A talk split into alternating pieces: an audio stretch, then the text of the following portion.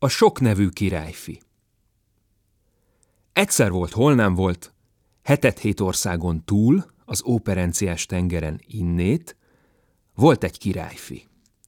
Szép, ügyibe való legény volt ez a királyfi, megakadt a szem rajta, az is volt, amit a tejbe aprítson, meghiszem azt, hogy volt. De mikor, miért, miért ne, a jóisten tudja, én nem, a szomszédország királya nem adta neki a leányát, pedig az úgy láttam, mint ma, igaz hajlandóságot mutatott a királyfihoz.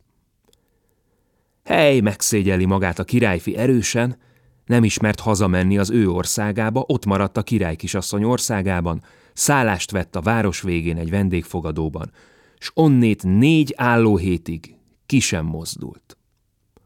Gondolkozott éjjel-nappal, törte a fejét, mit csináljon. Szerette volna visszafizetni a királynak a csúfságot.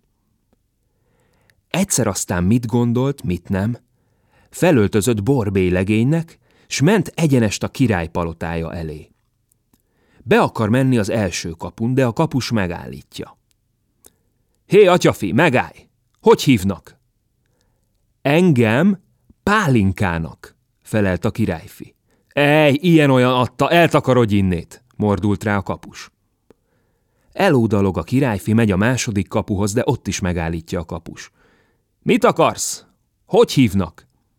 Ilyes valaminek, felelt a királyfi. No, még ilyes valami nevet nem hallottam, mondotta a kapus. Jó lesz, ha elkotródol, mert látom, hogy nem jóban jársz. Elkotródik a királyfi, de a harmadik kapunál is szerencsét próbál. Kérdi a kapus. Hogy hívnak? Engem négy hét előttnek. No, mondta a kapus, ilyes valami nevet sem ezelőtt nem hallottam, sem ezután nem hallok többet. Mit akarsz, mi a mesterséged? Borbélegény vagyok.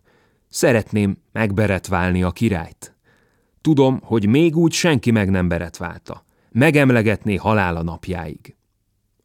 Hát, ha olyan híres borbé vagy, akkor csak eredj be Isten hírével. Jó kenyered lesz a királynál. Bemegy a királyfi, de nem ment egyenest a királyhoz, hanem először befordult a konyhára. Kérdi a szakácsné. Kit keres maga lelkem? Mi a neve? Macska az én nevem, kincsem szakácsné. Ó, hogy a macska rúgja meg, de különös neve van. Itthon van-e a király kisasszony? Itthon biza, lelkem, ki sem mozdul a szobájából, sír éjjel-nappal. Ugyan miért sír? Mert nem adták ahhoz a királyfihoz, aki itt járt négy hét előtt. No, én éppen attól a királyfitól jövök. Levelet hoztam a király kisasszonynak. Tudom, megvigasztalódik, ha elolvassa. Csak vigye lelkem, vigye. Megmutatta, hogy merre menjen, de a királyfi visszafordult az ajtóból. Hallja, kincsem szakácsné, mi lesz vacsorára? Majd visszajövök. Túrós rétes, lelkem, csak jöjjön, jó szívvel várom. Azzal elment a királyfi, keresztül sompolygott vagy 24 szobán, úgy talált a király kisasszony szobájára. Hát, csak ugyanigaza volt a szakácsnénak, most is sírt a király kisasszony, vörös volt a szeme a sok sírástól. Jó napot, szomorú király kisasszony, köszöntötte a királyfi. Megjed a király kisasszony, nagyot sikolt, Jaj, ki vagy, mit akarsz? Túrós rétes a nevem, felséges király kisasszony, meg ne ijedjen tőlem. Túrós rétes? No, még ilyen nevet sem ettem világéletemben, mondta a király kisasszony, s olyan lelkiből kacagott, hogy csengett belé a palota. Hát miért jöttél, túrós rétes? kérdezte a király kisasszony, mikor jól kikacagta magát. Nézd meg jól, király kisasszony, nem ismersz meg? Hely, de még csak most sikoltott nagyot a király kisasszony. Jaj, hogy mertél idejönni? Vége az életednek, s az enyémnek is, ha megtudja az apám. Na de mit csinálja? Nem volt szíve, hogy elkergesse a királyfit, ott is maradt az estig, beszélgettek édesen, kedvesen, s tanakodtak, hogy mint lehetne a király szívét megfordítani. Este aztán elbúcsúzott a királyfi, ott hált a konyhán, de sem neki, sem a király kisasszonynak egész éjjel nem jött álom a szemére. Reggel megy be a királyné a leányához, Látja, hogy milyen halovány az arca, összecsapja a kezét. Jaj, lelkem, leányom, mi bajod esett? Mondta a király kisasszony, nem esett nekem semmi bajom, édesanyám, csak nem tudtam aludni a túrós rétes miatt. Ez alatt a királyfi bement a királyhoz, s ajánlotta magát, hogy csak fogadja fel udvari Borbénak, mert ő úgy beretvál, ahogy még Borbé nem beretvált, amióta áll a világ. Hogy hívnak? kérdezte a király. Ilyes valaminek, felelt a királyfi.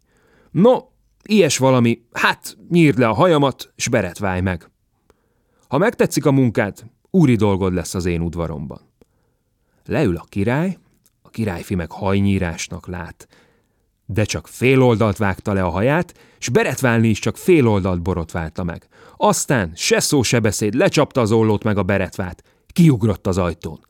Felszökik a király, szalad a tükörnek, nézi magát, s nagyot ordít, szörnyű égtelen volt a feje. Megállj, gazember, megállj! ordított a király, s szaladt szobáról szobára. Először is a lányával találkozott. Nem láttad ilyes valamit? Jaj, nem láttam én semmit, nem is látok a szememmel, egész éjjel nem tudtam aludni túrós rétes miatt. Szalad a király a konyhára. Nem láttad ilyes valamit? Nem láttam, felséges királyom, de macska éppen most szaladott el. Megbolondultak ezek? Mind félre beszélnek. Szalad le a harmadik kapushoz. Nem láttad ilyes valamit? Ilyes valamit nem, de most futott erre négy hét előtt. Bolond! ordított a király, s nagyot ütött a kapusra. Szalad a második kapushoz. Nem láttad ilyes valamit? Bizony láttam, felséges királyom, éppen most futott az első kapu felé. Na végre, hallok okos beszédet is. Szalad az első kapushoz. Az ott fetrengett a kapu előtt, s nagyokat nyögött. A királyfi vágta földhöz, mert nem akarta kiereszteni. Láttad ilyes valamit? Nem láttam, felséges királyom. Hát miért fekszel a sárban? Mert a pálinka levert a lábamról. Ej, szette vette gazembere, hát te annyi pálinkát iszol, hogy lever a lábadról? Cudarul elpáholta a kapust, s visszaszaladt a palotába. Ott aztán lassanként kitudódott, hogy a királyfi volt az ármányos borbé. Na, mit tehetett a király? Gondolta, még erősebben csúfát teszi a királyfi, inkább neki adja a leányát. Egyszeriben üzentek, csak jöjjön bátorsággal, neki adják a király kisasszonyt. De jött is a királyfi mindjárt, és még aznap megtartották a lakodalmat. Holnap legyen a vendégetek a sok nevű királyfi. Ez a műsor a Béton közösség tagja.